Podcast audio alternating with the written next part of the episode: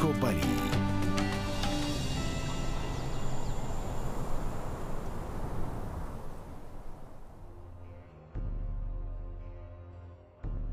Герої цієї історії подорожували від Ісландії до Сицилії, від Британії до Аравії. Їх боялися племена Балтійського узбережжя, англійське графства та візантійські порти. З ними воювали американські індіанці та арабські воїни. Все це про вікінгів. Ви, певно, пригадуєте їх як розбійників, однак були й інші мирні скандинави, які жили подалі від континентальної Європи чи борхливого світу Середземномор'я. Такий собі окремий світ маленьких поселень на півночі Ісландії. Норвезькі вікінги опинились там не через бажання відкрити нові землі чи любов до пригод. Принаймні ті, про кого я збираюсь розказати, припливли туди зовсім не через це. У X столітті країну тільки не починали відкривати, і Торвальд Асфальдсон був одним з них. Його далекий предок знайшов ці землі, і тому, коли Торвальда вигнали з рідного Ярина на заході Норвегії, він перебрався на цей острів, де заснував поселення Дрангар.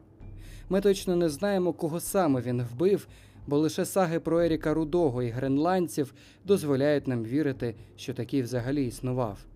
У заслання Вікінг взяв з собою сина. Еріку тоді було вже 10 років.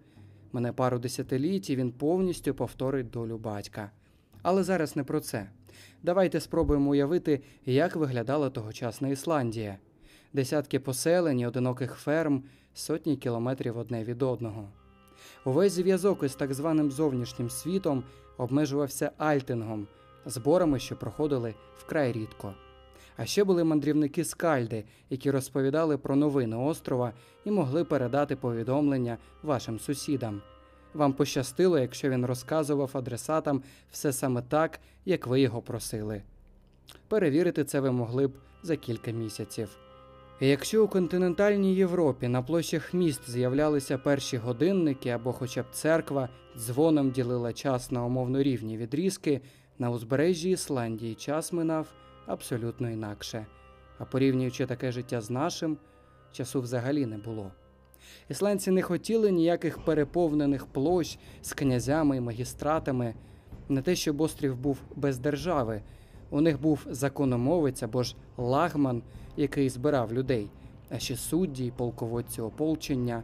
Але виглядала тодішня Ісландія більше як вільна держава або союз кланів. Це й не дивно, бо більшість переселенців тікали зі скандинавських держав чи Британії не лише через малоземелля, а й появу більш-менш централізованих держав з податками і великою купою обов'язків, на які вони не погоджувались. Що ж до церкви, то тамтешні вікінги поки що залишалися язичниками. Усе життя проводили вони ловлячи рибу, доглядаючи за стадами чи вирощуючи зерно. Тисячу років тому через потепління окремі шматочки Ісландії були більш зеленими, ніж зараз, і земля годувала цілі сім'ї. В таких умовах разом з батьком і сім'єю ріс Ерік син Торвальда. Коли йому було за 20, батько Торвальд Асфальдсон помер. Ерік одружився і заснував власну ферму в Яструбиній долині на заході острова. Його будинок і досі стоїть неподалік поселення Бурадалур і більше нагадує землянку. Викопана у пагорбі яма, форму якої підтримує дерев'яний каркас. З чого зроблений дах, сказати важко, адже той давно заріс мохом.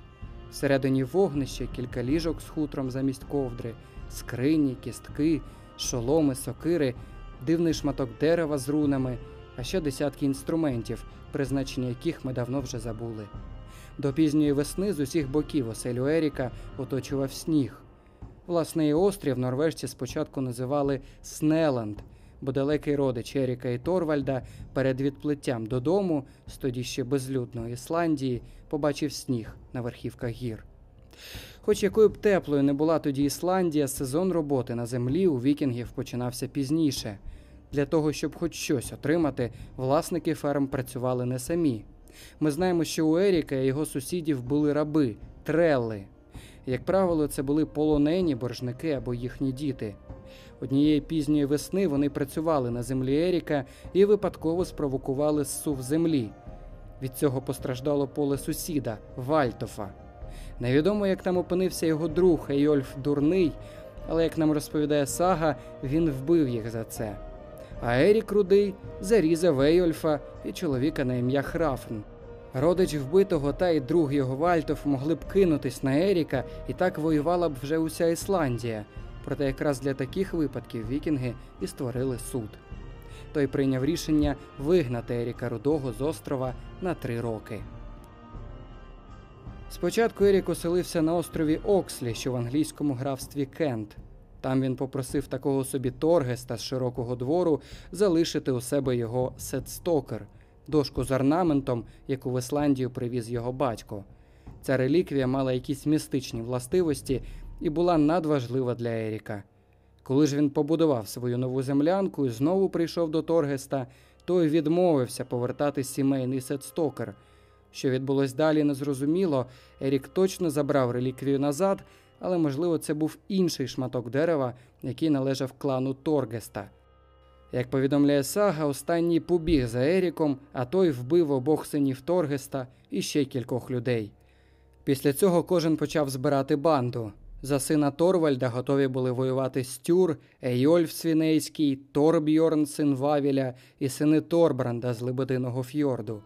А на боці Торгеста сини Торда Єллера, Аслак з Довгої долини з сином і Торгейр з долини річки Хіт. Так вікінги могли б рознести півграфства Кент, а Ерік Рудий не став би вам відомим. Але оскільки я не перший, від кого ви чуєте це ім'я, норвежець, син Торвальда Асфальдсона, ісландський вигнанець, став вигнанцем в Англії. Якщо в Сноленді Еріка вигнав Годорд або Лагман, в Англії за це відповідав Тінг, збори вільних чоловіків, які утворились там під впливом скандинавів.